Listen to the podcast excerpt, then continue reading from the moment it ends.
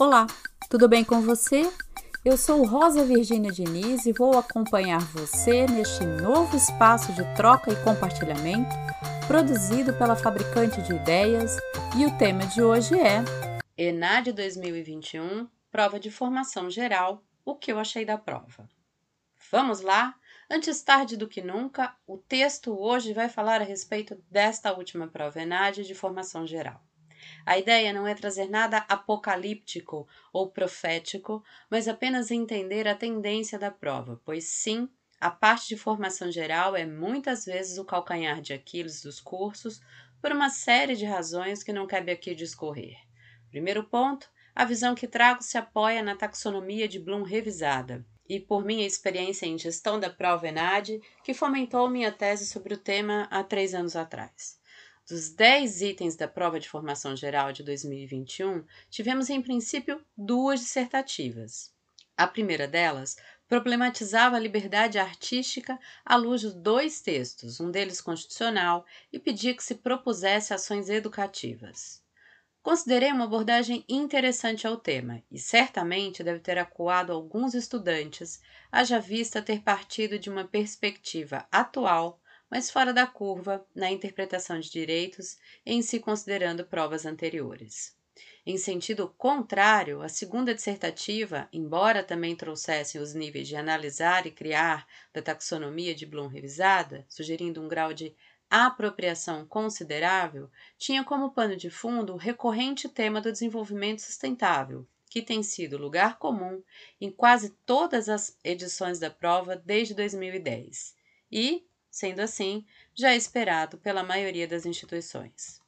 Observei ainda que a maior parte do exame girava em torno do patamar da análise, Melhor dizendo, não houveram questões da ordem de relembrar, aquelas meramente conteudistas que esperam dos estudantes memorização, como também não houveram questões que exigissem aplicação, como aquela malfadada questão sobre tarifa de energia elétrica publicada na prova de 2017. Sendo bastante coerente assim, com o caráter interdisciplinar da formação geral e o seu potencial de gerar problemáticas, e, portanto, o analisar e o entender estiveram em voga. Vale ainda comentar que a estrutura das questões de formação geral foi bastante exigente, pois partiu de duas dissertativas do tipo analisar-criar, passando por apenas um único item nesse grupo de resposta simples, de enunciado direto. Quatro itens de resposta múltipla, de avaliação de afirmativas, e três questões do tipo asserção-razão, aquelas que trazem o porquê em seu enunciado. Quase todas elas com uma grande quantidade de textos verbais, ou seja, completamente exaustiva se realizada de modo vertical e direto.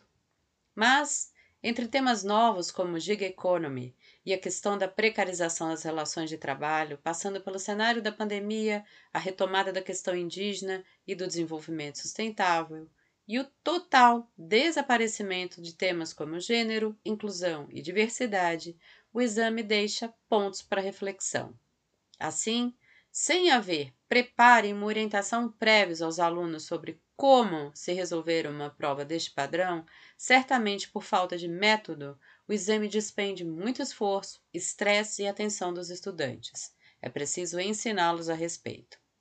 O nível de elaboração da prova não necessariamente impactará na nota das instituições, haja vista a quantidade de ponderações aos cálculos que permite-se alcançar os intervalos de nota.